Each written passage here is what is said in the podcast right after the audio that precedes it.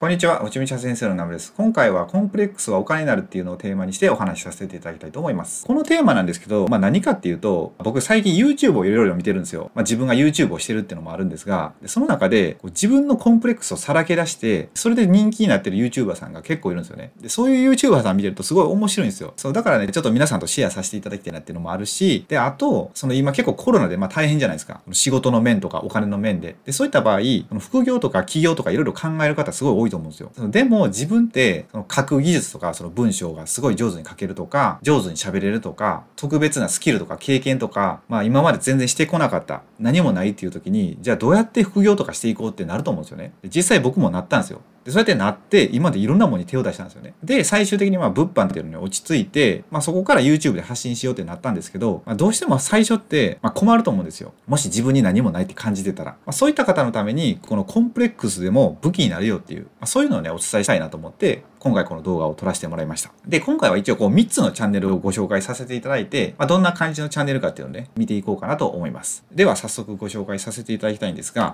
この3つですね、浜の料理と日常、若ハゲの生き様、2700万円借金返済ストーリー、あと、情の内チャンネル、世界一顎の長い YouTuber っていうので、で、これね、一つずつ見ていきたいんですが、ちょっと飛びますね、YouTube の方に。はい、これが、え浜の料理と日常チャンネルですね。で、これパッと見ると、まあ、男の人とあとお子さんとかですね、映ってるんですが、まあ、これずっと見ていくと、まあ、料理の話かなって思うんですけども、まあ、このチャンネルですね、どこで爆発してるかっていうと、まあ、これなんですよね、ここ。このリストラコロナ解雇されたので嫁に報告しますっていうこの動画がですね188万回再生されてるんですよ。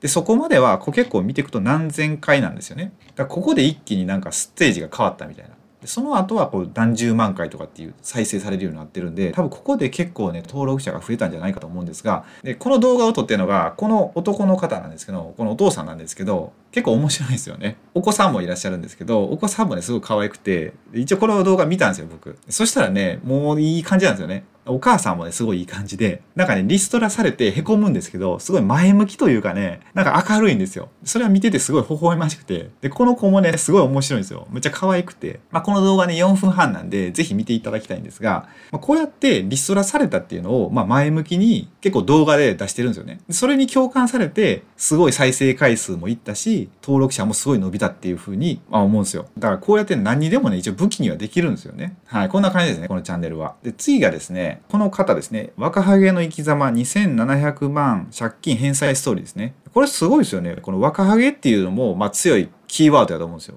プラス、この借金っていうのもあって、すごいインパクト強いですよね。で、見てもらうと、まあそのままなんですよ。言うたら若ハゲで、まいろいろネタにしてるみたいな感じで動画撮られてるんですけど、まあ、僕、同じ立場やったらできるかなってなると、なかなかできないやろなって思ったんですよ。すごいなと思って。ここまでまあ明るくネタにしてって言ったら、まあ言うたら芸人さんみたいな感じですかね。トレンディエンジェルみたいな。まあそれでもこうやって素人の方じゃないですか。こうやって素人の方でも登録者数が2万3500人とかじゃないですか。こうやってできるんで、まあ本当ねすごいなって思うんですよ。まあ今のこのネット社会とか、この YouTube の仕組みにしても、まあ本当に一人でこうやってちょっとちっちゃいメディアを持てるみたいな感じじゃないですか。ここまでいったら地方のテレビ局とかと同じ力とかも持っていけるわけですよ。だって登録者100万人いったら、らその大手のテレビ局の視聴率1%と同じぐらい影響力があるって言われてるから、まあ本当ねすごいなって思うんですよね。可能性あるなと思って。はい。まあ、そんなチャンネルですね。で、次がですね、世界一顎の長い YouTuber ですね。このチャンネルなんですけど、これ、情の内チャンネル、世界一顎の長い YouTuber って言って、まあ、これは本当にね、まあ、顎が長いんですよね。